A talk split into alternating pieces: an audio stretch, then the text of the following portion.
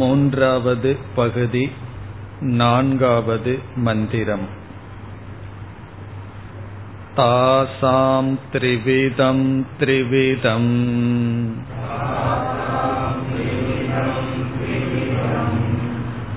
ஏகைகாம் அகரோத் யதா து கலு சோம்யம் இமாஸ்திஸ்ரோ தேவதாஹ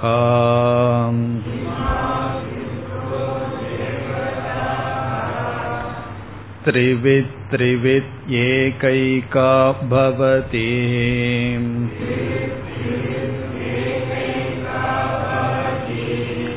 தன்மே விஜாநீஹி இதி.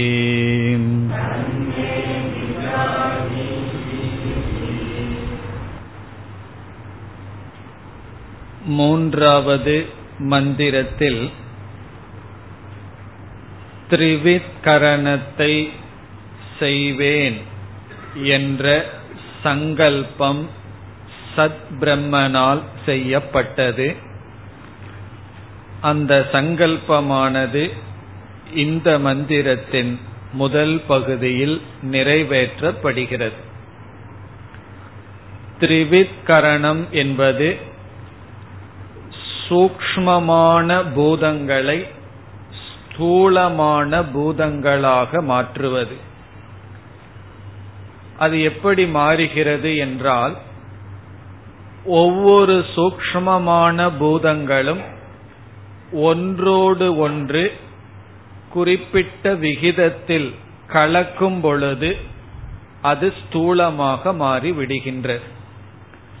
அது எந்த விதத்தில் கலக்கின்றது என்றெல்லாம் சென்ற வகுப்பில் பார்த்தோம்.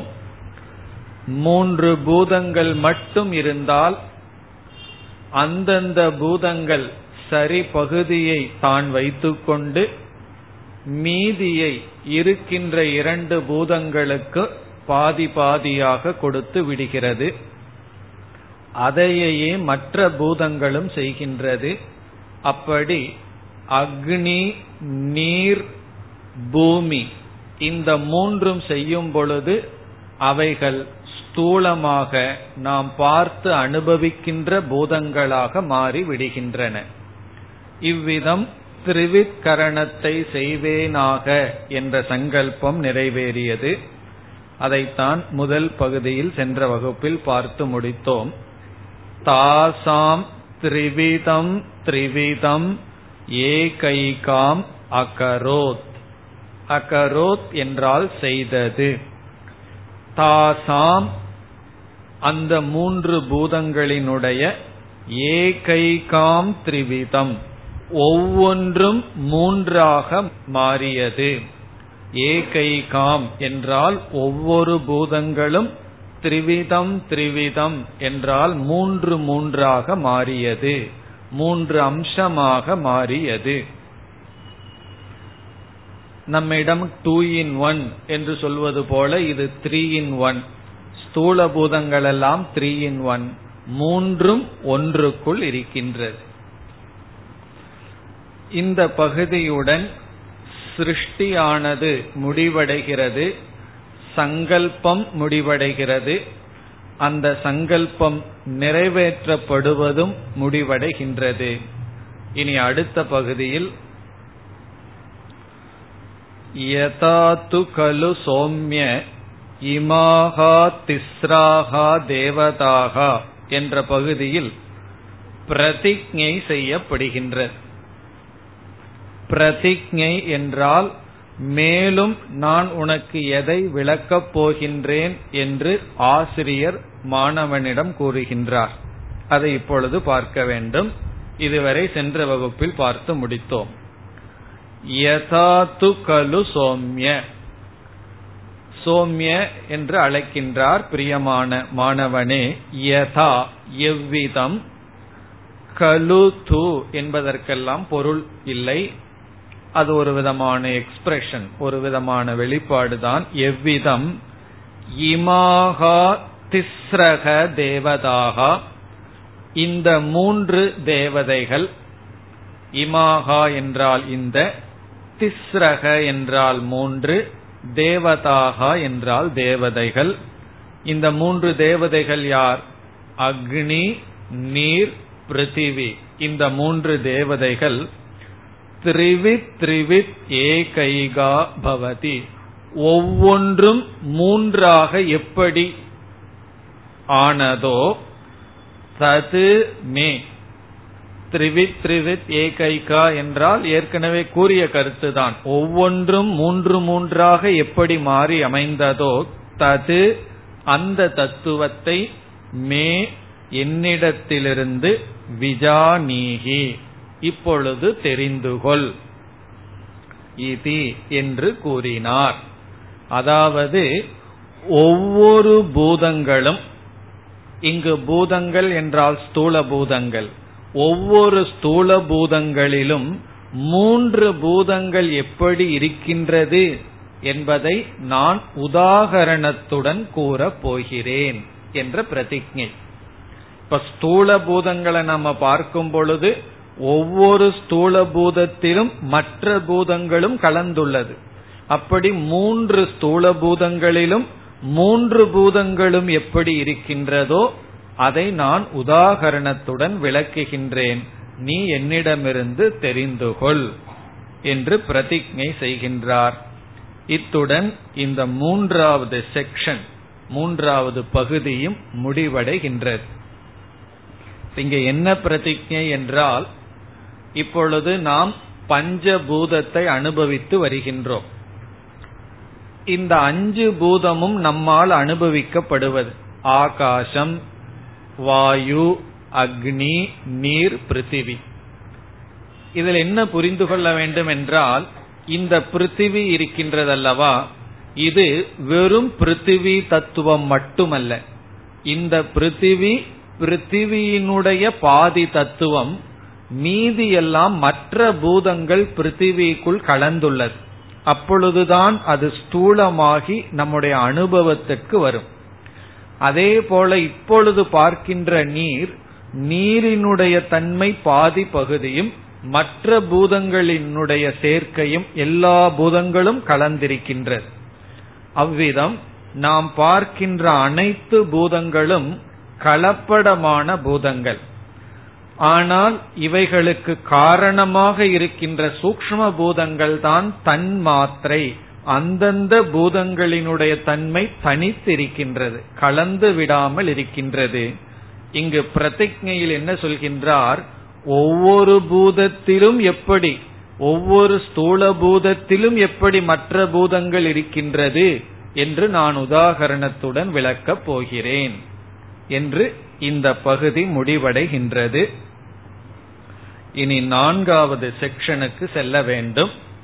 அதற்கு முன் இந்த மூன்றாவது பகுதியின் என்னென்ன கருத்துக்கள் வந்தன என்ற சாரத்தை பார்க்கலாம். ஒவ்வொரு செக்ஷனை நாம முடிக்கும் பொழுது அதில் என்ன பேசப்பட்டது, மைய கருத்துகளாக என்ன வந்தன என்று பார்த்து வருகின்றோம். அவ்விதம் இந்த மூன்றாவது செக்ஷனில் பேசப்பட்ட கருத்தை நாம் நான்கு தலைப்பின் கீழ் அடக்கலாம். நான்கு விஷயங்கள் இந்த மூன்றாவது பகுதியில் பேசப்பட்டிருக்கின்றது. முதல் கருத்து, ஸ்தூல ஷரீர சிருஷ்டிஹி.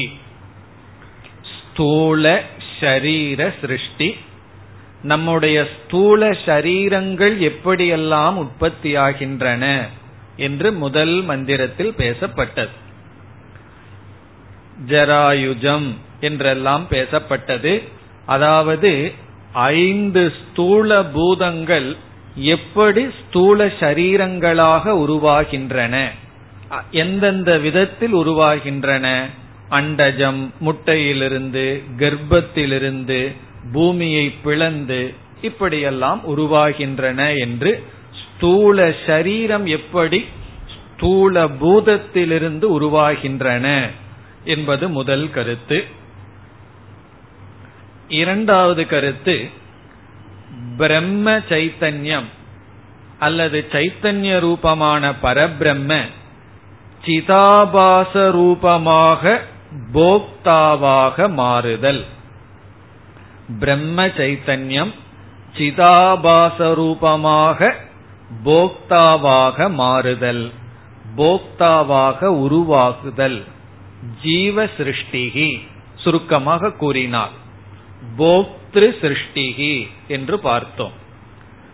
அனைத்து போகத்திற்குரிய பொருள்கள் இருக்கின்றது, பிறகு போக்தா இல்லை என்றால், வேடு இருக்கு ஆள் யாரும் இல்லை என்றால், அதுபோல இந்த உலகம் இருக்கின்றது, ஷரீரங்களும் தோன்றிவிட்டன, அதை அனுபவிக்க அறிவுடைய ஒரு போக்தா அது தேவை. இப்பொழுது கேள்வி, அந்த அறிவுடைய போக்தா யார் என்பதுதான். இங்கு உபனிஷத் பிரம்மந்தான் போக்தா என்று சொல்கிறது. உடனே நமக்கு சந்தேகம் வரும், எப்படி அசங்கமான பிரம்ம போக்தா? அப்பொழுது அந்த பிரம்மன் சிதாபாச ரூபமாக போக்தாவாக இருக்கின்றது, ஸ்வயமாக அகர்த்தா அபோக்தா. இவ்விதம் சிதாபாசத்தை உருவாக்கி நம்முடைய சூக்ஷ்ம சரீரத்தில் ஒரு அறிவுடைய ஒரு ஜீவனை உருவாக்குதல் இரண்டாவது கருத்து. அது எப்படி வந்தது? அனேன ஜீவேன ஆத்மனா அனுப்பிரவிஷ்ய என்று வந்தது. பிறகு மூன்றாவது கருத்து நாமரூபத்தினுடைய விஸ்தாரம். நாமரூபங்களையெல்லாம் விஸ்தாரம் செய்யலாம் என்பது மூன்றாவது கருத்து. நான்காவது கருத்து திரிவித்கரணம். நான்காவது கருத்து திரிவித்கரணம். இந்த திரிவித்கரணம்ங்கிறது நமக்கு மனதில் நன்கு புரிந்து கொள்ள வேண்டும். இந்த டெக்னிக்கலா இருக்கே, இதனுடைய அர்த்தம் என்ன என்றால் சூக்ஷ்ம பூதங்கள் ஸ்தூல பூதங்களாக மாறுதல். அதுதான் திரிவித்கரணம். சூக்ஷ்மமான பூதங்கள் ஸ்தூலமாக மாறுகின்ற ப்ராசஸ், அதற்கு பெயர் திரிவித்கரணம். இதிலிருந்து என்ன கிடைக்கிறது? சூக்ஷ்ம பூதங்கள் ஸ்தூல பூதங்களாக மாறிவிட்டன. இதில் பிரம்ம சிதாபாச ரூபமாக ஜீவனாக தோன்றுதல், நாம ரூபங்களை விஸ்தாரம் செய்தல், திரிவித்கரணம் செய்தல், இந்த மூன்றும் சங்கல்பம் செய்து நிறைவேற்றப்பட்டது. ஒவ்வொன்றும் இதை செய்வேனாக என்று பிரம்மன் சங்கல்பம் செய்து இவைகளை தோற்றி வைத்தது. இதுதான் மூன்றாவது செக்ஷனினுடைய சாரம். இனி நாம் நான்காவது பகுதிக்கு செல்லலாம். நான்காவது செக்ஷன் முதல் மந்திரம். யதக்னே ரோகிதம் ரூபம்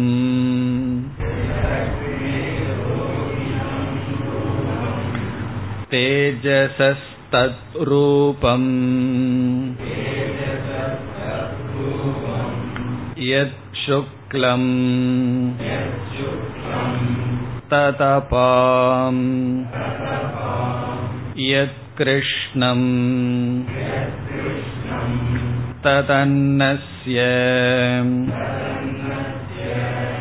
அபாகாத் அக்னேஹே அக்னித்வம்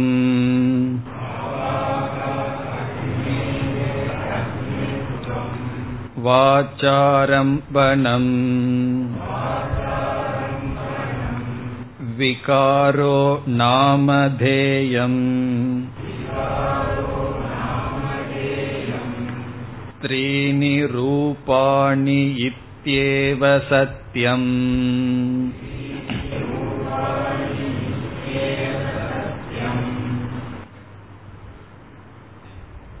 இந்த நான்காவது பகுதியில் இரண்டு கருத்துக்கள் இருக்கின்றன. முதல் கருத்து, எப்படி ஸ்தூல பூதங்களில் மற்ற மூன்று பூதங்களும் கலந்துள்ளது என்ற கருத்து. ஸ்தூல பூதங்களில் இப்பொழுது நாம் மூன்று பூதத்தில் இருப்போம். ஒவ்வொரு ஸ்தூல பூதத்திலும் மற்ற மூன்று பூதங்கள், அனைத்து பூதங்களும் எப்படி கலந்துள்ளது? இப்பொழுது பிருத்திவி என்ற தத்துவத்தை எடுத்துக்கொண்டால் அந்த பிருத்திவி என்று நாம் அனுபவிக்கின்ற ஸ்தூல பூதத்தில் நீரும் நெருப்பும் எப்படி உள்ளது? நீர் என்ற தத்துவத்தை எடுத்துக்கொண்டால் அந்த ஸ்தூலமான நீர் என்ற தத்துவத்திற்குள் எப்படி பூமியும் நெருப்பும் உள்ளது? நெருப்பு என்ற தத்துவத்தை எடுத்துக்கொண்டால், ஸ்தூலமான தத்துவத்தை எடுத்துக்கொண்டால் எப்படி அந்த நெருப்புக்குள், அக்னிக்குள் பூமியும் நீரும் இருக்கின்றது என்று ஸ்தூல பூதங்கள் எப்படி ஸ்தூல பூதங்களாக மாறின, சூக்ஷ்ம பூதங்கள் ஒன்றோடு ஒன்று ஒரு விகிதத்தில் கலக்கும் பொழுது மாறின. ஆகவே ஸ்தூல பூதங்களில் எப்படி சூக்ஷ்ம பூதங்கள் அமைந்துள்ளது என்று கூறப்படுவது இந்த பகுதியில் அமைந்துள்ள ஒரு கருத்து. பிறகு இந்த பகுதியில் அமைந்துள்ள இரண்டாவது கருத்து அபவாதம். அபவாதக அபவாதத்தினுடைய சாம்பிள், ஒரு உதாகரணம். அபவாதம் இங்கு ஒரு உதாகரணமாக கூறப்பட்டுள்ளது. அபவாதம் இங்கு அமைந்துள்ளது. ரெண்டு கருத்து, எப்படி ஒவ்வொரு ஸ்தூல பூதங்களுக்குள்ளும் மற்ற பூதங்கள் உள்ளன, இரண்டாவது அபவாதம். அபவாதம்ங்கிற வார்த்தை ஞாபகம் இருக்கோ? பல இடங்கள்ல அங்கங்க படிச்சிருக்கோம். அதனால சுருக்கமாக ஞாபகப்படுத்திக் கொள்ளலாம். ஞாபகப்படுத்தினா ஞாபகம் வந்துடும், திடீர்னு அபவாதம்னா ஞாபகம் வராது. சாஸ்திரமானது பரபிரம்மத்தை விளக்க பயன்படுத்துகின்ற ஒரு மெத்தட், முறைதான் அத்தியாரோப அபவாத நியாயக.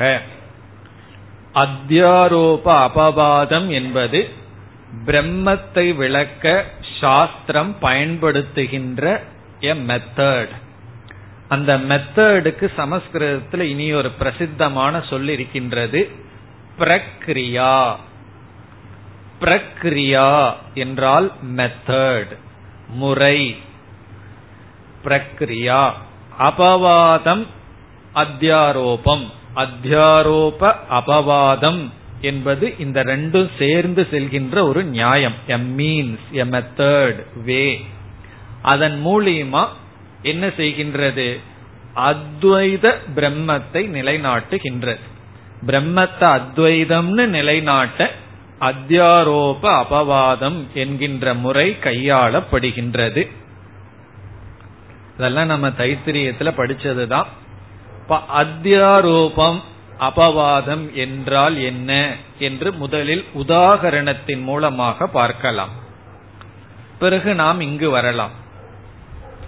அதாவது ஒரு சூழ்நிலை, அந்த சூழ்நிலையில் இருப்பது ஒரே ஒரு தத்துவம்தான். ஆனால் அந்த ஒரே ஒரு தத்துவம் நாமரூபங்கள் மேல் நாமரூபங்கள் சேர்க்கப்பட்டு சேர்க்கப்பட்டு பலவாக நமக்கு தெரிந்து கொண்டு இருக்கின்றது. அனுபவத்தில் இருக்கிறது ஒரே தத்துவம், அந்த ஒரே தத்துவத்துடன் ஒரு நாமரூபம், பிறகு அடுத்த நாமரூபம், பிறகு அடுத்த நாமரூபம் என்று சேர்ந்து சேர்ந்து பலவாக தெரிந்து கொண்டு இருக்கின்றது. பருத்தி என்பது ஒன்று, அது நூலாகின்றது, துணியாகின்றது, விதவிதமான ஆடையாகின்றது. ஷர்ட்னு சொல்றோம், வேஷ்டின்னு சொல்றோம், பனியன்னு சொல்றோம், இப்படி விதவிதமாக மாறி உள்ளது. ஆகவே நமக்கு அந்த பருத்தி என்ற ஒரு அத்வைத தத்துவம் நமக்கு எப்படி தெரிகிறது? துணியாக, நூலாக, பெட்ஷீட்டாக, ஷர்ட்டாக, வேஷ்டியாக விதவிதமாக தெரிகிறது. காரணம் என்ன? ஒன்றின் மேல் ஒன்று நாமரூபங்கள் சேர்க்கப்பட்டு சேர்க்கப்பட்டு பலவாக தெரிகிறது. இதனுடைய விளைவு என்னவென்றால், இந்த பலதில் புத்தி சென்று அங்கு ஒன்றுதான் அனைத்துக்கும் ஆதாரம் என்பதை நாம் மறந்துவிட்டோம். அப்ப நாம எப்படி ஒன்றுதான் ஆதாரம்னு புரிய வைப்பது? அதற்கு சாஸ்திரம் பயன்படுத்துகின்ற முறைதான் அத்தியாரோப அபவாத நியாயம். சும்மா எல்லா இடத்திலும் இந்த நியாயத்தை பயன்படுத்த முடியாது. எந்த சூழ்நிலையில் இந்த நியாயத்தை பயன்படுத்த தேவை வருகிறது என்றால் ஒரே ஒரு வஸ்து மட்டும் உண்மையில் இருக்கணும், அந்த வஸ்துவின் மீது விதவிதமான நாம ரூபங்கள் சேர்ந்து பலவாக நமக்கு தெரியணும், அந்த ஒன்று பலவாக தெரியணும், பலவாக மாறக்கூடாது, பலவாக தோன்ற வேண்டும். அப்பொழுது பலங்கிற புத்தி நமக்கு இருக்கு, ஆனா உண்மையில ஒரு வஸ்து இருக்கின்றது. அந்த இடத்தில் சாஸ்திரம் ஒன்றுதான் அங்கு தத்துவம் என்று உணர்த்த பயன்படுத்தப்படுகின்ற நியாயம், நியாயம்னா பயன்படுத்தப்படுகின்ற பிரக்ரியா முறையானது அத்தியாரோப அபவாதம். இப்படி இப்ப நம்ம இந்த பருத்தி துணியிலேயே இந்த நியாயத்தை நம்ம சேர்த்து புரிந்து கொள்வோம். முதலில் துணிகள் விதவிதமாக இருக்கின்றது, விதவிதமான ஆடைகள் இருக்கின்றது. நாம் என்ன செய்கின்றோம்? இந்த அனைத்து ஆடைகளுக்கும் காரணம் பருத்தி என்று ஒரு தத்துவத்தை அறிமுகப்படுத்துகின்றோம். அல்லது விதவிதமான ஆபரணங்கள் இருக்கின்றது, அனைத்து ஆபரணங்களுக்கும் காரணம் என்று ஒன்றை அறிமுகப்படுத்தி அதுதான் தங்கம், அதுதான் பருத்தி என்று சொல்கின்றோம். இப்படி சொல்லும் பொழுதே நாம் என்ன செய்து விடுகின்றோம்? காரணம் என்று ஒன்று இருக்கின்றது, அதிலிருந்து பல உற்பத்தியாகி இருக்கின்றது என்பதை நாம் ஏற்றுக்கொண்டவர்கள் ஆகிறோம். ஒரு பொருளை காட்டி இது காரணம், இதிலிருந்து இவைகளெல்லாம் தோன்றினன்னு சொல்லும் போதே நம்ம எதை அக்செப்ட் பண்ணிட்டோம்? இது காஸ், இது காரணம், இதனிடமிருந்து எத்தனையோ தோன்றி உள்ளது, உற்பத்தி ஆகிவிட்டது என்பதை ஏற்றுக்கொள்கின்றோம். ஆனால் உண்மை என்ன? எதுவும் உற்பத்தியாகவில்லை, அந்த ஒரே ஒரு சத்து வஸ்து தான் எல்லா இடத்திலையும் வியாபித்து இருக்கின்றது. அது பருத்தி ரூபமாகவோ தங்க ரூபமாகவோ களிமண் ரூபமாகவோ அனைத்து இடத்திலும் ஒன்றுதான் இருக்கின்றது. ஆனாலும் அந்த ஒன்று காரணம் என்று சொல்லி இவைகளெல்லாம் தோன்றியது என்று சொல்வதுதான் அத்தியாரோபக. அத்தியாரோபக என்றால் ஏற்றி வைத்தல், ஏற்றி வைத்தல். அதுக்கு இனியொரு சொல்லும் சமஸ்கிருதத்தில் இருக்கு, அத்தியாசக என்று. அறியாமையில ஒன்றுல ஏற்றி வச்சா அதற்கு பேர் அத்தியாசம், அறிவோட ஏற்றி வச்சா அதற்கு பேர் அத்தியாரோபக. அத்தியாரோபத்துக்கும் அத்தியாசத்துக்கும் உண்மையில் வேற்றுமை கிடையாது. அறியாமையில நம்ம ஒன்றின் மீது ஒன்றை ஏற்றி வச்சோம்னா அது அத்தியாசம், சூப்பர் இம்போசிஷன் சொல்றது. பிறகு அறிவு பூர்வமாக உபதேசத்துக்காக ஏற்றி வைத்தால் அது அத்தியாரோபம். ஆசிரியர் செஞ்சா அத்தியாரோபம், மாணவன் செஞ்சா அத்தியாசம். மாணவன்னா நாங்கெல்லாம் ஞானி மாணவர்கள்னா அப்போ அது அத்தியாரோபம் தான். ஞானத்தை அடைஞ்சிட்டு ஏற்றி வச்சோம்னா அது அத்தியாரோபம், அறியாமையில ஏற்றி வச்சா அது அத்தியாசம். இப்ப இங்க என்ன ஏற்றி வச்சிருக்கோம்? ஏதோ இந்த பொருள்கள் எல்லாம் தோன்றியது போல் நாம் ஏற்றுக்கொண்டோம். காரணம் என்ன? ஒரு பொருளை காட்டி காரணம்னு சொல்லும் பொழுது காரணத்திலிருந்து ஏதோ உற்பத்தி ஆயிருக்குங்கிறத நாம் ஏற்றுக்கொண்டவர்களாக இருக்கின்றோம். அது மட்டுமா? பிறகு என்ன சொல்லுவோம்? முதல்ல எந்த நாம ரூபம் சேர்த்தப்பட்டது, இரண்டாவது எந்த நாம ரூபம், மூன்றாவது எந்த நாம ரூபம், பெரிய சிருஷ்டியையே பேசுறோம். ஆகவே சாஸ்திரத்துல சிருஷ்டிகி அத்தியாரோபம். சாஸ்திரத்துல எது அத்தியாரோபம்? சிருஷ்டி. சிருஷ்டியை ஏற்றுக்கொள்றதும் சிருஷ்டியை பற்றி பேசுறதும் அத்தியாரோபம். அதே போல இவைகளெல்லாம் வந்தது என்று சொல்வது அத்தியாரோபம். அத்தியாரோபம் என்ன? தெரிந்தே இல்லாததை ஏற்றி வைத்தல், அது அத்தியாரோபம். இது வந்து பாதிதான் உபதேசத்தினுடைய ஒரு படி. பிறகு என்ன செய்கின்றோம்?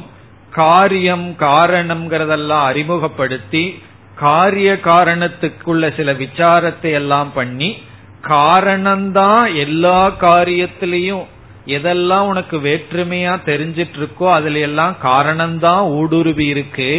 இந்த வேற்றுமைக்கு காரணம் வெறும் நாம ரூபந்தான், அது உண்மையல்ல என்று சொல்லி எவைகளையெல்லாம் எந்த கிரமத்துல ஏற்றி வச்சமோ அதற்கு ஆப்போசிட் கிரமத்துல நீக்கிட்டே வர்றது.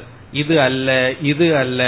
எப்படி என்றால் இந்த ஷர்ட் அப்படிங்கிறது என்ன, நீங்க அணிந்து கொண்டிருக்கின்ற இந்த ஷர்ட் அப்படிங்கிறது, சட்டை என்பது வெறும் துணிதான். துணியினுடன் சில நாம ரூபம் சேர்க்கப்படும் பொழுது அது ஷர்ட்டா மாறுது. கடையில போறோம், ரெடிமேடு சர்ட் இல்லைன்னு வச்சுக்குவோமே, நம்ம துணியை எடுத்துட்டு வர்றோம், அதுக்கு சில உருவங்கள் கொடுத்த உடனே ஷர்ட்னு சொல்றோம். அப்ப ஃபர்ஸ்ட் என்ன பண்ணிடுறோம், ஷர்ட்ங்கிறத நீக்கிறோம், இருக்கிறது துணிதான். அடுத்தது என்ன ஸ்டேஜ், என்ன செய்கின்றோம், துணிங்கிறது ஒண்ணு கிடையாது, நூல்கள் தான் சேர்க்கப்படும் போது அது துணியா தெரியுது என்று துணியை நீக்கி விடுதல்.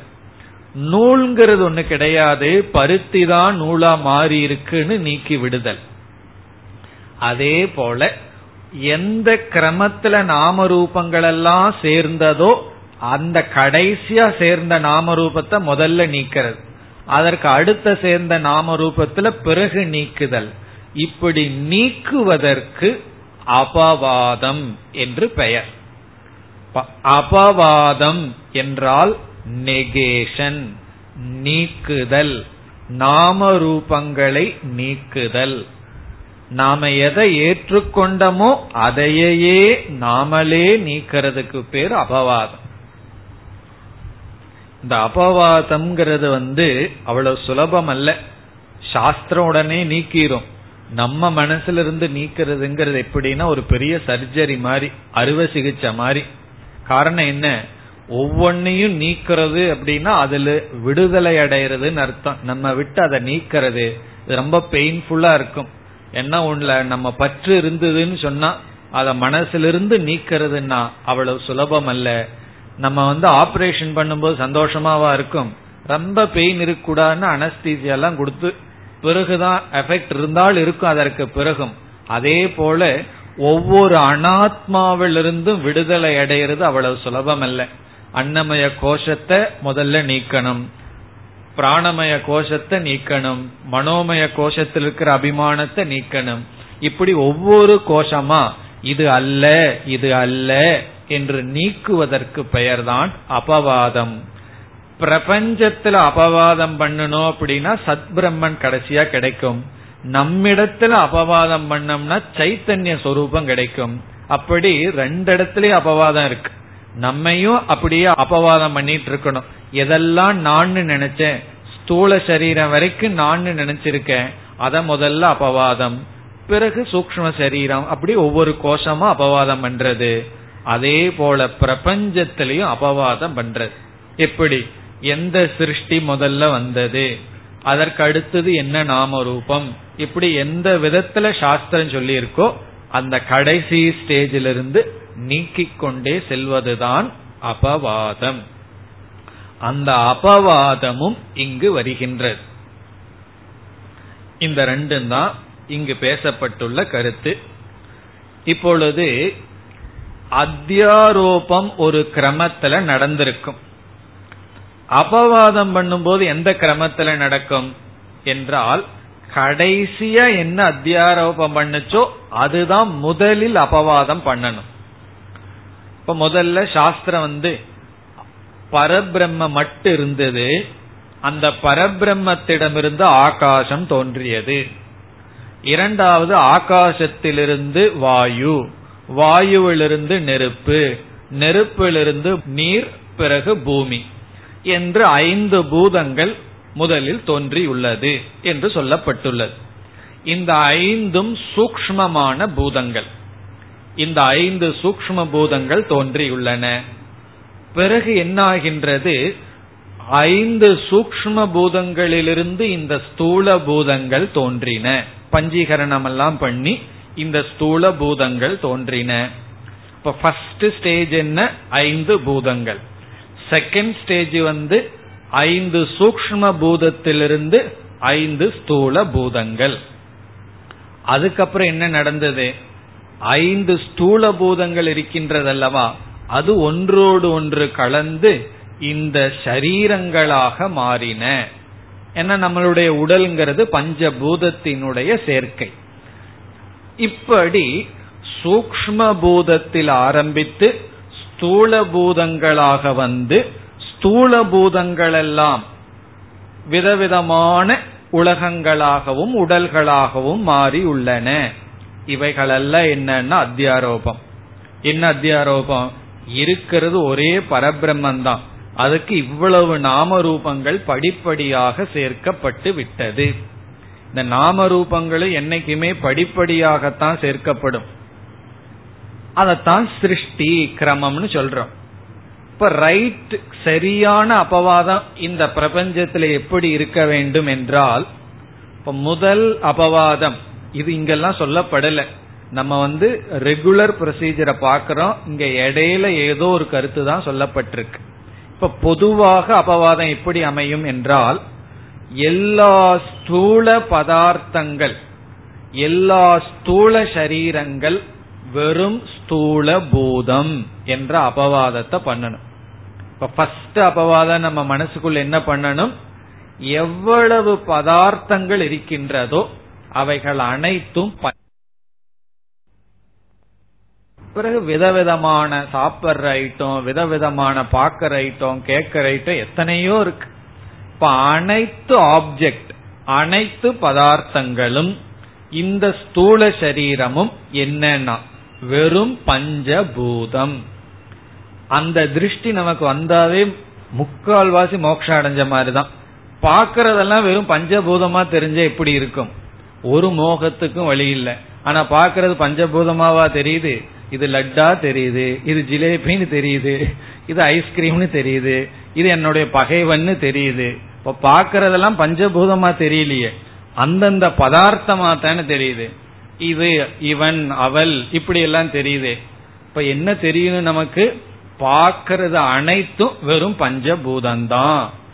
அது பண்ணிட்டோம்னா என்ன பண்ணிட்டோம், இந்த பஞ்சபூதத்தினுடைய மாற்றங்கள் இருக்கல்லவா அனைத்தையும் அபவாதம் பண்ணி வெறும் பஞ்சபூதம்தான் இருக்கு சொல்றதா அபவாதம். இது நம்மால பண்ண முடியுமா? இதுதான் ஃபர்ஸ்ட் ஸ்டெப்னு வேற சொல்லப்பட்டிருக்கு. இப்ப ஃபர்ஸ்ட் ஸ்டெப் என்னன்னா, பார்க்கிற ஸ்தூல பொருள்கள் அனைத்தும் பஞ்சபூதம்தான். அதனால மனசுக்குள்ள எல்லாருக்கும் ஒரே ஒரு பேரை வச்சுக்கலாம், பஞ்சபூதம் வந்திருக்கு, பஞ்சபூதம் பஞ்சபூதத்தோட பேசிட்டு இருக்கு, பஞ்சபூதம் பஞ்சபூதத்தோட கோவிச்சுட்டு போயிருக்கு, அவ்வளவுதான். யாருன்னா எல்லாம் பஞ்சபூதம் தான். ரெண்டு பஞ்சபூதங்களை சண்டை போட்டிருக்கு, ரெண்டு பஞ்சபூதங்களும் சேர்ந்து இருக்கு, அவ்வளவுதான். என்னன்னா எல்லாம் பஞ்சபூதங்கள் தான்.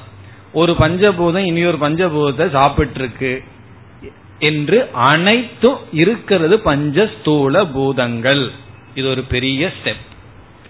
அதற்கு பிறகு என்ன பண்ணணும், இந்த ஸ்டேஜ்ல இருந்து அடுத்த ஸ்டேஜுக்கு போகணும். இந்த பஞ்சபூதங்கள் எங்கிருந்து வந்தது, பஞ்ச ஸ்தூல பூதங்கள் பஞ்ச சூக்ஷ்ம பூதங்களிலிருந்து வந்தது. ஆகவே அடுத்த அபவாதம் இந்த பஞ்சபூதங்களும் கிடையாது, இருக்கிறது கண்ணுக்கு தெரியாத பஞ்ச சூக்ஷ்ம பூதங்கள் தான். அப்ப என்ன பண்ணிடுறோம், பஞ்ச ஸ்தூல பூதங்களையும் அபவாதம் பண்ணி பஞ்ச சூக்ஷ்ம பூதங்கள் தான் இருக்குங்கிறது அடுத்த ஸ்டேஜ். இந்த அடுத்த ஸ்டேஜ் எப்ப பண்ண முடியும், இந்த பஞ்ச பூதங்களுக்குள்ளேயே பேதத்தை பார்த்துட்டு இருந்தா பண்ண முடியாது. இந்த பேதத்தை எல்லாம் நீக்கி வெறும் அஞ்சே பூதங்கள் தான் சத்தியம்.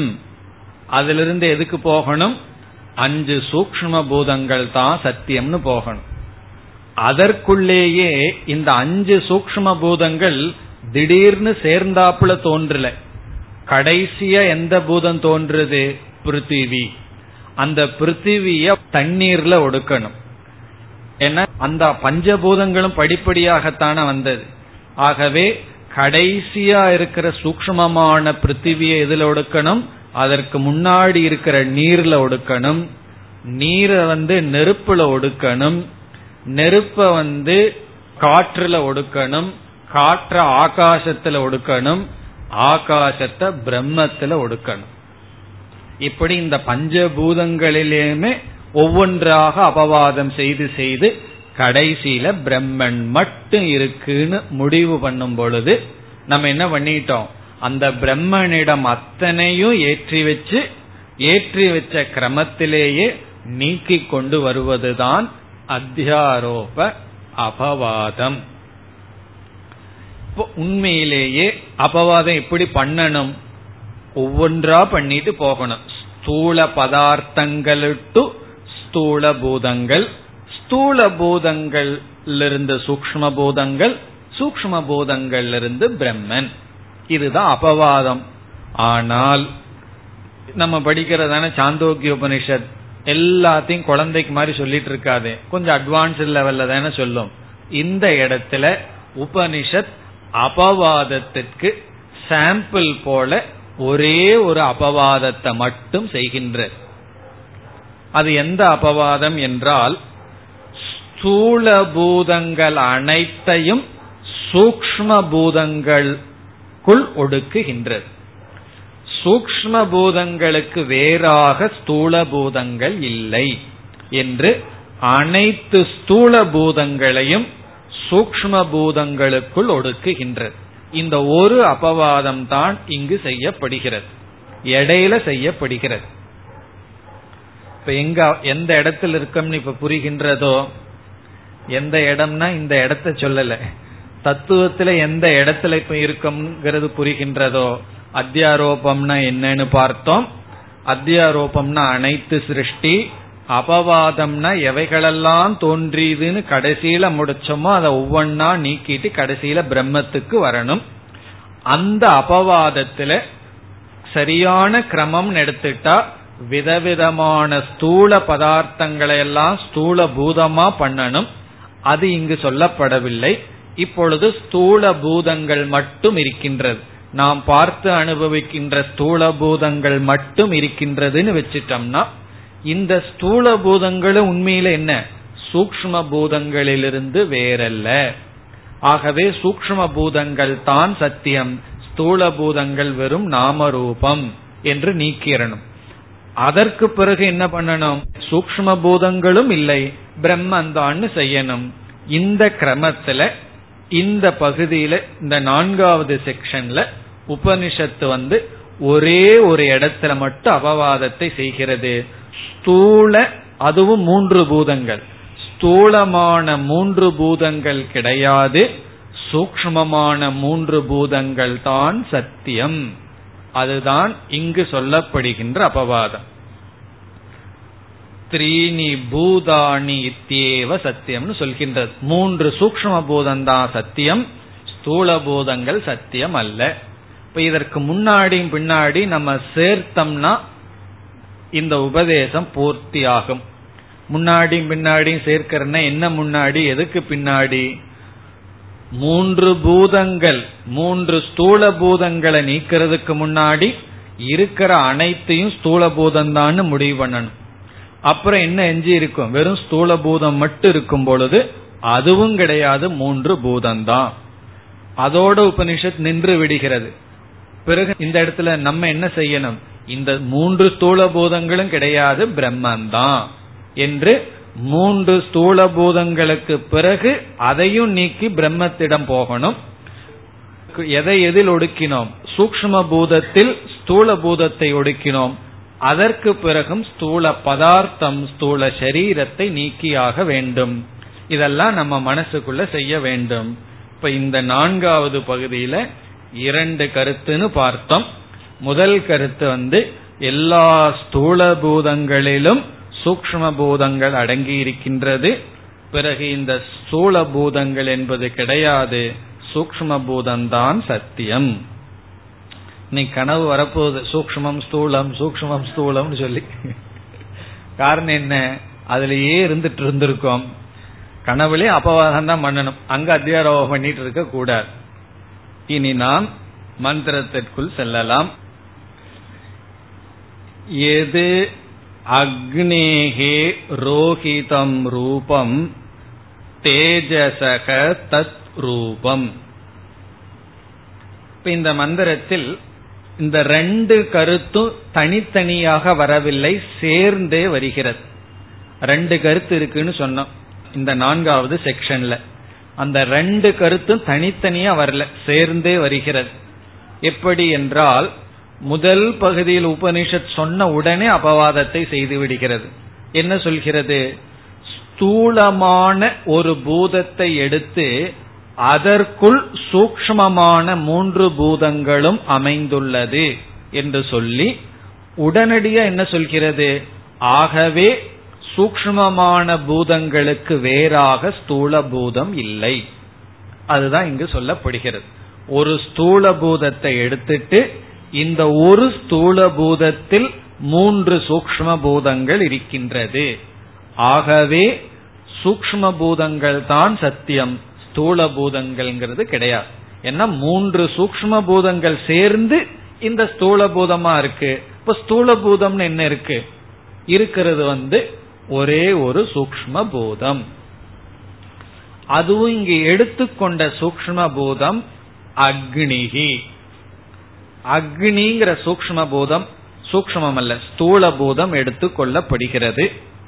இப்ப வந்து மூன்று ஸ்தூல பூதம் தான் உபனிஷத் கணக்குப்படி இருக்கு, அஞ்சு பூதம் கிடையாது. நம்ம பார்த்து அனுபவிக்கின்ற ஸ்தூல பூதம் மூன்று, அதுல அக்னி எடுத்து கொள்ளப்படுகிறது. இப்ப வந்து நம்ம இமேஜின் பண்ணுவோம், அக்னிங்கிற தத்துவத்தை நினைச்சு பார்ப்போம். நம்ம பார்த்து அனுபவிக்கின்ற இந்த உஷ்ணம் அக்னி. இப்ப இந்த அக்னிங்கிறது என்ன என்றால் சூக்ஷ்மமான பூதத்தினுடைய வெளிப்பாடுதான். எது சூக்ஷ்மமானது? இப்பொழுது அனுபவிக்கின்ற நெருப்புக்கு சூக்ஷ்மமாக இருக்கின்ற நெருப்பு, அது பாதி பகுதியும் மற்ற பூதத்தினுடைய கால் கால் பகுதியும் சேர்ந்ததுதான் நாம் இப்ப அனுபவிக்கின்ற அக்னி. ஆகவே இந்த அக்னிங்கிறது உண்மையிலே என்ன? இந்த மூன்றினுடைய சேர்க்கையே தவிர இந்த அக்னின்னு ஒண்ணு கிடையாது. அதுக்கு உதாரணம் சொல்லணும்னா, இந்த சாலட்னு ஒண்ணு சொல்லுவோம். இந்த சாலட்னா என்ன அப்படின்னு சொன்னா, என்னென்ன வெஜிடபிள் எல்லாம் அன்னைக்கெல்லாம் சமையல் எல்லாம் பண்ணி கொஞ்சம் கொஞ்சம் மீதி இருக்கோ அதை வேஸ்ட் பண்றதுக்கு மனசு இல்லை, என்ன பண்றதுன்னா எல்லாம் போட்டு இது சாலட்னு சொல்லி கொடுக்கிறோம். இந்த சாலட்னு சொல்லும் பொழுதே ஏதோ ஒரு புதுசா ஒண்ணு நம்ம உற்பத்தி பண்ணி வச்சிருக்கிற மாதிரி தெரிகிறது. அங்க இருக்கிற வெஜிடபிள் எல்லாம் எடுத்துட்டோம்னா அங்க என்ன சாலட்னு ஒண்ணு இல்லையே. அப்படி மூன்று காய்கறி சேர்ந்த உடனே ஏதோ புதுசா ஒரு தத்துவம் மாதிரி சொல்றோம். அந்த மூன்று காய்கறிகளை எடுத்துட்டோம் அப்படின்னா அங்க ஒரு பொருளும் இல்லை. அதுபோல மூன்று சூக்ஷ்ம பூதங்களினுடைய சேர்க்கை தான் ஸ்தூல பூதம். இந்த ஸ்தூல பூதம்னு ஒண்ணு கிடையாது. மூன்று சூக்ஷ்ம பூதங்களை எடுத்துட்டோம் அப்படின்னம்னா ஸ்தூல அக்னின்னு ஒண்ணு கிடையாது என்று அக்னியை உதாரணமாக, ஸ்தூல அக்னியை உதாரணமாக எடுத்துக்கொண்டு இந்த ஸ்தூல அக்னி என்பது சூக்ஷ்மமான மூன்று பூதங்களிலிருந்து வேறில்லை என்று சொல்லப்படுகிறது. அதுதான் இங்கு வருகிறது. பிறகு இப்ப நம்ம கண்ணுக்கு முன்னாடி அக்னி இருக்கு. நமக்கு கொஞ்சம் புரியறதுக்காக உபனிஷத் ஒன்று சொல்கிறது, இந்த ஸ்தூலமான அக்னியில எந்த பகுதி சூக்ஷ்மமான அக்னி, எந்த பகுதி சூக்ஷ்மமான நீர், எந்த பகுதி சூக்ஷ்மமான பிருத்திவி என்பது நமக்கு ஒரு சந்தேகம் வரலாம். இப்ப நம்ம கண்ணுக்கு முன்னாடி ஸ்தூல அக்னி இருக்கு. ஸ்தூல அக்னினா நம்ம பார்த்து அனுபவிக்கின்ற இந்த ஸ்தூல நெருப்பு இருக்கு. இந்த நெருப்புங்கிறது உண்மையிலேயே என்னன்னு கேட்டா நம்ம என்ன சொல்றோம்? மூன்று சூக்ஷ்ம பூதங்கள் சேர்ந்ததனுடைய விளைவுதான்னு சொல்றோம். அப்படி என்றால் இந்த ஸ்தூலமான நெருப்பில் எந்தெந்த பகுதி எந்தெந்த பூதம் என்றால் உபனிஷத் சொல்கிறது, இந்த அக்னிக்கு மூன்று நிறங்கள் இருக்கின்றன. ஒன்று சிவப்பு நிறம், இனி ஒன்று வெண்மை நிறம், இனி ஒன்று கருப்பு நிறம். இந்த மூன்று நிறம் அக்னிக்கு இருப்பதாக உபனிஷத் கூறுகிறது. இதெல்லாம் நம்ம நேரடியா பார்த்தா தெரியாது, நம்ம புரியறதுக்காக உபனிஷத் இவ்விதம் கூறுகின்றது. இப்ப நம்ம நெருப்பு இருக்கு, இந்த நெருப்பிடம் சிவப்பு கலர் இருக்கு, பிறகு வெண்மையும் இருக்கின்றது, பிறகு என்ன இருக்கு? கருப்பு கலர் இருக்கு. அதாவது நெருப்பு சகப்பா இருக்கு. சூரியனை பார்த்தோம்னா அது நெருப்பு சொரூபந்தான், சிவப்பாவும் இருப்பார், பிறகு சில சமயம் வெண்மையாவும் இருப்பார். பதினோரு மணிக்கு பார்த்தா எப்படி இருப்பார்?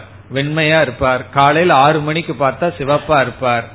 பிறகு என்ன சொல்கிறார்கள்? விஞ்ஞானப்படியே சூரிய மண்டலத்துக்குள்ள போனா அங்க பயங்கரமான டார்க்னஸ் தான் இருக்கான், உள்ள வந்து கருப்பா இருக்கான், அவ்வளவு திக்கு டார்க்னஸ். அல்லது தீபத்துக்கு கீழே என்ன இருக்கும்? தீபத்துக்கு கீழே டார்க்னஸ் தான். அப்படி அந்த அக்னிக்குள்ளேயும் கருப்பு நிறம் இருக்கின்றதாம். ஆகவே நம்ம மனசுல வச்சுக்குவோம், இப்ப அக்னி வந்து மூன்று நிறத்துடன் கூடியது. அதுல உபனிஷத் சொல்கிறது சிவப்பு நிறம் இருக்கின்றது அல்லவா, ஸ்தூலமான அக்னியினுடைய சிவப்பு நிறம், அதை நீங்கள் சூக்ஷ்மமான அக்னியாக புரிந்து கொள்ளுங்கள். இப்ப நம்ம பார்க்கிற ஸ்தூலமான அக்னியினுடைய சிவப்பு நிறம் சூக்ஷ்மமான அக்னியாக புரிந்து கொள்ளுங்கள். பிறகு அக்னியிடம் இருக்கின்ற ஸ்தூலமான அக்னியிடம் இருக்கின்ற வெண்மை நிறம் இருக்கின்றதல்லவா, அதை சூக்ஷ்மமான நீர் தத்துவமாக தண்ணீராக புரிந்து கொள்ளுங்கள். பிறகு அக்னியிடம் இருக்கின்ற கருப்பு நிறம் இருக்கின்றதல்லவா, அதை சூக்ஷ்மமான பிருத்திவி தத்துவமாக புரிந்து கொள்ளுங்கள். இப்ப அக்னியிடம் மூணு கலர் இருக்கு, அது ஒவ்வொரு கலரும் சூக்ஷ்மமான பூதத்தை குறிப்பதாக புரிந்து கொண்டால், இப்ப அக்னிய நம்ம கையில எடுத்துட்டோம், சாலிட எடுத்துக்கிற மாதிரி வச்சுக்கோங்களேன், சாலிட கையில எடுத்து வச்சுட்டோம். சாலிட் என்னமோ ஒரு பதார்த்தம் நமக்கு கொடுத்துருக்காங்க, அது ஆரம்பத்தில் நமக்கு புரியாது என்ன சாலிட்னு, அப்புறம் கொஞ்சம் விசாரம் பண்ணி பார்த்தா தான் ரெண்டு மூணு கலக்கி கொடுத்து அதுக்கு பேரு சாலிட் அல்லது அவியல். நம்ம அவியல்னு என்ன அர்த்தம்? அவியல்ல ஏதோ ஒரு பெரிய புதுசா ஒன்னு இருக்குன்னா பல வெஜிடபிள் சேர்ந்ததுதான், ஒவ்வொரு வெஜிடபிள் எடுத்துட்டோம் அப்படின்னா அங்க அவியல் கிடையாது. அதே போல ஸ்தூல அக்னி இருக்கின்றது, இந்த ஸ்தூலமான அக்னி தத்துவத்திடம் மூன்று வர்ணத்தை உபனிஷத் கூறுகிறது. ஒவ்வொரு வர்ணமும் ஒவ்வொரு சூக்ஷ்ம பூதத்தை குறிக்கின்றதாக எடுத்துக்கொண்டால் அக்னியிடம் இருக்கின்ற சிவப்பு வர்ணம் சூக்ஷ்மமான அக்னி தத்துவம், அக்னியிடம் இருக்கின்ற வெண்மை தத்துவம் சூக்ஷ்மமான பாதி பகுதி நீர் தத்துவம், அக்னியிடம் இருக்கின்ற கருப்பு நிறம் சூக்ஷ்மமான பிருத்திவி தத்துவம். இவ்விதம் ஒரே ஸ்தூல அக்னிக்குள் மூன்று பூதங்களும் இருக்கின்றது. உடனடியே என்ன சொல்கிறது? ஆகவே இந்த மூன்று பூதங்களுக்கு வேறாக ஸ்தூல அக்னி கிடையாது, அபவாதமும் செய்து ஆகிவிடுகிறது. அதுதான் இந்த முதல் மந்திரத்தினுடைய சாரம். ஏது அக்னேகே ரோஹிதம் ரூபம், ஏது எந்த அக்னேகே, இந்த இடத்துல அக்னிங்கிற சொல்லுக்கு பொருள் ஸ்தூல நெருப்பு, ஸ்தூல நெருப்பினுடைய, ஸ்தூல அக்னேகேன்னு புரிஞ்சுக்கணும். ஸ்தூலமான நெருப்பினுடைய ரோஹிதம் ரூபம், ரோஹிதம்னா சிவப்பு, ரூபம் ரோஹிதமான சிவப்பு வர்ணம் இருக்கின்றதோ, நாம் பார்த்து அனுபவிக்கின்ற நெருப்பினுடைய எந்த சிவப்பு வர்ணம் இருக்கின்றதோ, தேஜசக தத்ரூபம், அந்த ரூபம், தத்ரூபம் என்றால் அந்த ரூபம் தேஜசக. இந்த இடத்திலையும் ரொம்ப கவனமா பொருள் எழுதணும். தேஜசக என்றால் சூக்ஷ்மமான அக்னி தத்துவம். இந்த இடத்துல தேஜஸ்னா சூக்ஷ்மமான அக்னியை சார்ந்தது. ஸ்தூலமான அக்னியினுடைய எந்த சிவப்பு வர்ணம் உண்டோ அது சூக்ஷ்மமான அக்னியை சார்ந்தது. பிப்டி பர்சன்ட் ஐம்பது சதவீதமான சூக்ஷ்ம அக்னி தத்துவம். இனி அடுத்த சொல் ஏது சுக்லம். ஏது சுக்லம்ங்கிறதுல நம்ம ரொம்ப வார்த்தையை சேர்த்திக்கணும். ஸ்தூலமான அக்னியினுடைய எந்த வெண்மை நிறம் இருக்கின்றதோ அதை சேர்த்திக்கணும். ஸ்தூலமான அக்னேகே ஏது சுக்லம் தது அபாம், அது சூக்ஷ்மமான நீர் தத்துவம்.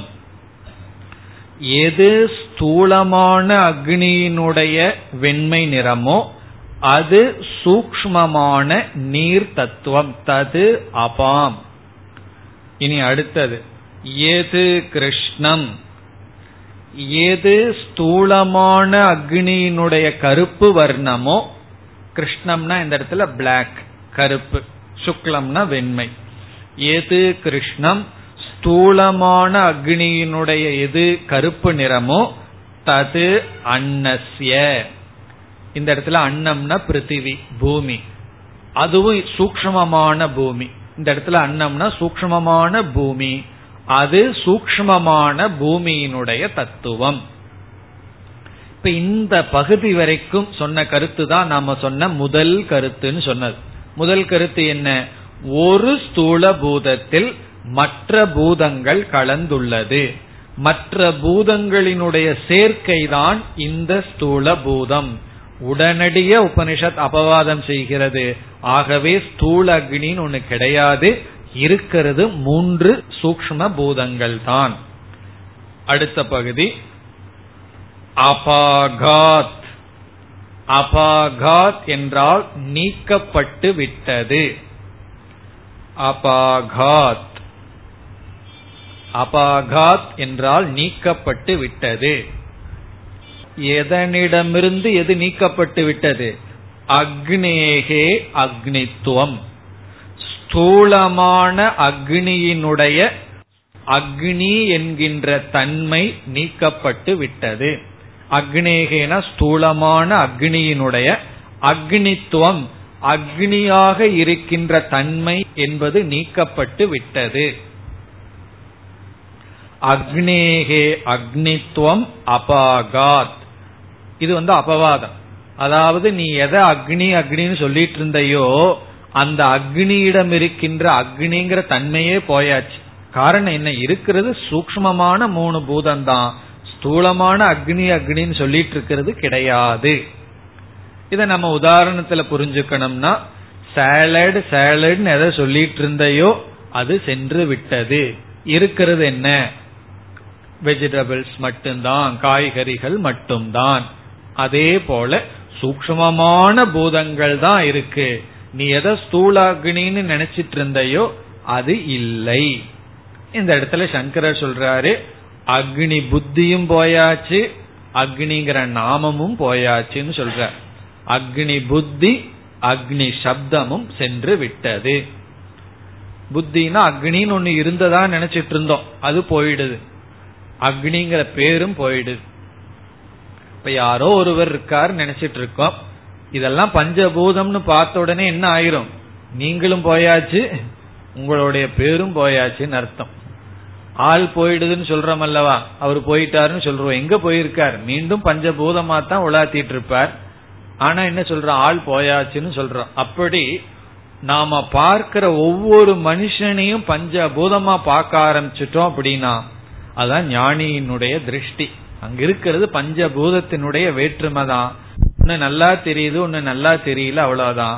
அதே போல உணவல்ல என்ன? பஞ்சபூதத்தினுடைய சேர்க்கை. ஒன்னு டேஸ்டா தெரியுது, ஒன்னு டேஸ்டா இல்ல, அது இந்திரியத்துக்கு தான். என்னுடைய அறிவுக்கு அவைகள் அனைத்தும் பஞ்சபூதங்கள் தான். இது ஸ்தூலம், நமக்கு புரியுறது சுலபம். அதே போல ஸ்தூலமான பூதத்தை எடுத்துட்டோம்னா சூக்ஷ்மமான பூதத்திற்கு வேறாக இல்லை. பிறகு இந்த ஸ்தூலமான பூதம்ங்கிறது என்ன? சூக்ஷ்மமான பூதம்தான் சத்தியம்னா ஸ்தூலமான பூதம் என்ன? வாச்சாரம்பணம் விகாரக. ஞாபகம் இருக்கா? வாச்சாரம்பணம் விகாரோ மனப்பாடம் பண்ண சொல்லியிருந்தேன். வாச்சாரம்பணம் விகாரோ நாமதேயம், இதை மட்டும் மனப்பாடம் பண்ண சொல்லி இருந்தேன். அதனால மனப்பாடம் பண்ணி இருப்பீர்கள். அதுதான் இங்க வருகிறது. வாச்சாரம்பணம் விகாரக நாமதேயம். இதுக்கெல்லாம் அர்த்தம் சொல்ல கூடாது. சொன்னா உங்களுக்கு என்ன வரலாம்? அதுக்குள்ள மறந்துட்டேன்னு என்ன நீங்க நினைச்சிட்டீங்களான்னு உங்களுக்கு கோபம் வரலாம். அதனால அர்த்தம் சொல்லல. இருந்தாலும் நான் மறந்துட்டதுனால ஞாபகப்படுத்திக்கிறேன். வாச்சாரம்பணம்னா என்ன? இவைகளெல்லாம் வெறும் வாக்குல உற்பத்தி ஆயிருக்கு. விகாரம் காரியம். இந்த இடத்துல விகாரம்ங்கிறது ஸ்தூல அக்னி. இந்த ஸ்தூல அக்னியான இந்த விகாரம் என்ன வாச்சாரம்பணம், வெறும் வாக்கில தான் உற்பத்தி ஆயிருக்கே தவிர உண்மையான ஸ்தூலாக்னின் உற்பத்தி ஆகல. காரணம் என்ன, இருக்கிறது சூக்ஷ்மமான மூணு பூதம் தான். சூக்ஷ்மமான மூணு பூதம் இருக்கும்போது ஸ்தூலமான இந்த அக்னிங்கிறது இல்ல. பிறகு இருக்கிற மாதிரி ஒன்னு தோன்றி இருக்கேன்னா வாக்குல அது தோன்றி இருக்கின்றது. பிறகு வாக்குனா என்ன, நாமதேயம், வெறும் நாம மாத்திரம். இந்த வாச்சாரம்பணம்ங்கிறது அதற்குத்தான் விளக்க நாமதேயம், அது வெறும் நாமந்தான். அப்படி என்றால் எது சத்தியம், த்ரீணி ரூபாணி இத்யேவ சத்தியம். இந்த இடத்துல சத்தியமா இருக்கிறது த்ரீணி என்றால் மூன்று, ரூபாணி என்றால் இந்த இடத்துல பூதங்கள், மூன்று சூக்ஷ்ம பூதங்கள் தான் சத்தியம். மூன்று சூக்ஷ்ம பூதங்கள் தான் சத்தியம், மீதி அனைத்தும் வாச்சாரம்பணம் விகாரோ நாமதேயம். இந்த இடத்துல எவ்வளவு தூரம் அபவாதம் பண்ணி எதை சத்தியமா நினைச்சிட்டு இருக்கோம், சூக்ஷ்மமான பூதங்கள் தான் சத்தியம், பிறகு ஸ்தூல பூதங்கள் எல்லாம் வெறும் வாச்சாரம்பணம். பிறகு என்ன செய்தா இந்த அபவாதம் பூர்த்தி அடையும், எல்லா ஸ்தூல பதார்த்தங்களையும் ஸ்தூல பூதங்கள் தான் சத்தியம், ஸ்தூல பதார்த்தங்கள் வாச்சாரம்பணம். உண்மைதானே, ஒரு குழந்தை பிறந்த உடனே ஃபர்ஸ்ட் என்ன பண்றோம், பேர் வச்சிருவோம், வெறும் வாக்கு. அப்ப என்ன தோன்றி இருக்குன்னா ஒரு வாக்கு தான் தோன்றி இருக்கு, சப்தம் தான் தோன்றி இருக்கு. அப்போ ஒவ்வொரு பாப்புலேஷன் என்ன, சப்தம் இன்க்ரீஸ் ஆயிருக்கு, அவ்வளவுதான். ஒவ்வொரு பிறப்பும் ஒவ்வொரு பேரு தான் தோன்றி இருக்கின்றது. பிறகு எது சத்தியம்னா பஞ்சபூதம்தான் சத்தியம். பிறகு இந்த பஞ்சபூதங்கள் சூக்ஷ்ம பூதத்தில் ஒடுங்குது, சூக்ஷ்ம பூதங்கள் தான் சத்தியம். பிறகு சூக்ஷ்ம பூதத்துல ஒவ்வொன்னா நீக்கிட்டு வந்தா கடைசியில வெறும் ஆகாசம் எஞ்சி நிற்கும். அந்த ஆகாசமும் ஆத்மாவிடமிருந்து தோன்றியதனால் கடைசியில ஆத்மா ஒன்றுதான் சத்தியம். இதெல்லாம் செஞ்சா அபவாதம் பூர்த்தியாகும். ஆனா உபனிஷத்து இடையில ஸ்தூல பூதங்களை மட்டும் நீக்கி சூக்ஷ்ம பூதங்கள் மட்டும் சத்தியம் என்று அபவாதத்துக்கு ஒரு உதாகரணமாக கூறப்பட்டுள்ளது. இந்த ஒரே மந்திரம்தான் இந்த செக்ஷன் பூரா, இதே கருத்து தான் விதவிதமான உதாகரணங்களுடன் பேசப்படுகின்றது. அடுத்த வகுப்பில் தொடரலாம். ஓம் பூர்ணமதః பூர்ணமிதம் பூர்ணாத் பூர்ணமுதச்யதே பூர்ணஸ்ய பூர்ணமாதாய பூர்ணமேவாவசிஷ்யதே. ஓம் சாந்தி சாந்தி சாந்தி.